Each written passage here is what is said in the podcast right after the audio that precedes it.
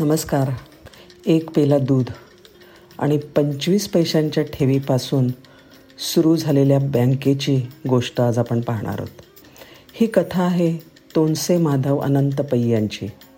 कर्नाटकातल्या एका छोट्या गावी यांचा जन्म झाला. एकोणीसशे वीस साली हा तरुण बंगळूरला डॉक्टर व्हायला गेला. मुळात अत्यंत हुशार असलेल्या तोंडसे माधव अनंत पै यांचं शिक्षण लवकरच आटोपलं. आणि आपल्या मालपे गावात त्यांनी दवाखाना सुरू केला. खरं तर त्यांना या छोट्या गावातल्या डॉक्टरकीत बिलकुल रस नव्हता. त्यांना जपानला जाऊन उच्च शिक्षण घ्यायचं होतं. पण आईवडिलांनी मोडता घातला. त्यामुळे नाईलाजाने मन मारून त्यांनी आपला दवाखाना या छोट्या गावात चालू ठेवला. मालपे हे गाव होतं मच्छीमारांचं. सर्दी खोकला हगवण उलट्या सर्वत्र वर्षभर छळणारे रोग त्या गावातसुद्धा होते. पण डॉक्टर पै यांना काही केल्या या व्यवसायामध्ये आर्थिक यश मिळत नव्हतं. तुटपुंजा कमाईवर दवाखाना कसाबसा चालला होता. एकीकडे उच्च शिक्षण घेण्याची संधी हुकली होती आणि दुसरीकडे पुरेशी कमाई पण नव्हती. त्यांना नैराश्याने ग्रासलं. आणि एक दिवस त्यांच्या लक्षात आलं की त्यांचे पेशंट गरीब असल्यामुळे हा गरिबांचा डॉक्टर गरीब आहे. मग त्यांनी निरीक्षण करायला सुरुवात केली आणि त्यांच्या लक्षात आलं की गावातले पुरुष फक्त मच्छीमारी करायचे. मासे विकणं आणि पैसे मिळवणं हे काम बायकांचं. आणि बायकांच्या हातात पैसे आले की पुरुष ते दारूत खर्च करायचे. आता डॉक्टरांनी त्यांच्याकडे येणाऱ्या बायकांना त्यांची बचत किती हे विचारलं की त्या हातातली चिल्लर दाखवायच्या. त्या चिल्लरीमधून डॉक्टरांनी चार आणि स्वतःकडे जमा करायला सुरुवात केली. दोन चोपड्यांवर हा बचतीचा कारभार सुरू झाला.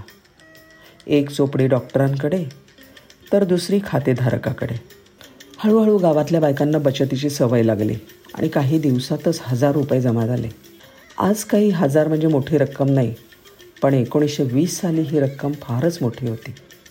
ह्या बचतीच्या सवयीला नंतरच्या वर्षभरामध्ये नाव मिळालं पिग्मी डिपॉझिट स्कीम. आता ह्या स्कीममध्ये पैसे तर जमा झाले पण पुढे काय? मग डॉक्टरांनी त्यांच्या दवाखान्यात येणाऱ्या बायकांना त्यांची मुलं वारंवार का आजारी पडतात याचं कारण समजावलं. आणि मुलांना रोज एक ग्लास दूध आहारामध्ये द्यायला सांगितलं. दा बायकांनी तक्रार केली.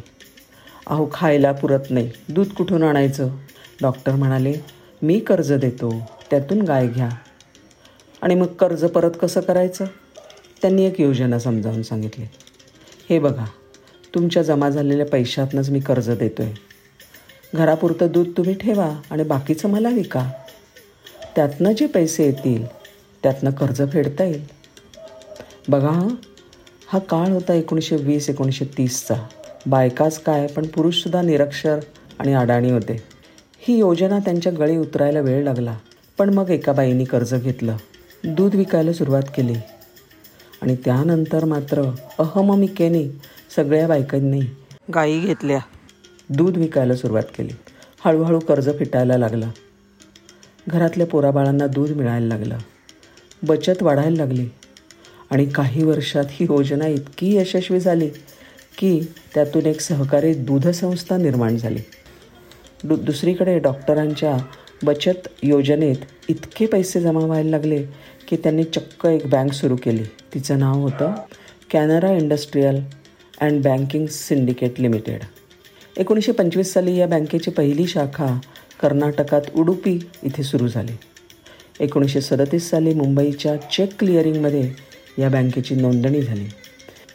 याच दरम्यान मणिपाल इथे डॉक्टरांनी महाविद्यालयांची सुरुवात केली. काही वर्षातच मेडिकल इंजिनिअरिंगची कॉलेजेस पण सुरू झाली. आज हे विद्यापीठ जगातल्या उत्कृष्ट विद्यापीठांमध्ये गणलं जात आहे डॉक्टरांनी सुरू केलेल्या बँकेला आज आपण सिंडिकेट बँक म्हणून ओळखतो. डॉक्टर टी एम ए पै नेहमी व्यवसाय वाढवायच्या प्रयत्नात असायचे.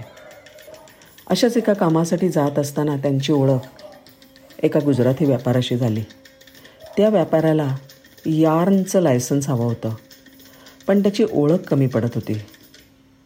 डॉक्टरांनी आपल्या ओळखीचा वापर करून ते लायसन्स मिळवून दिलं. त्या घटनेनंतर भारतीय उद्योगात एका नव्या कंपनीचा जन्म झाला. आणि तिचं नाव आहे रिलायन्स इंडस्ट्रीज आणि तो व्यापारी म्हणजे धीरूभाई अंबानी. डॉक्टर पैंनी केलेली मदत धीरूभाई अंबानी कधीच विसरले नाहीत. आणि डॉक्टर असेपर्यंत रिलायन्सच्या बोर्डावर त्यांच्या कुटुंबापैकी एक सदस्य कायम असे. बँक मोठी झाली आणि भारतातल्या बारा सर्वात मोठ्या बँकांपैकी एक बनण्याइतकी मोठी झाली. आणि अशा प्रकारे पहिल्या फेरीतच तिचं राष्ट्रीयकरण झालं. एका छोट्या प्रयत्नातून अस्तित्वात आलेल्या सिंडिकेट बँकेची ही कथा आहे. Doctor T. M. A. Pai यांची ही प्रेरणादायक कथा आहे. धन्यवाद.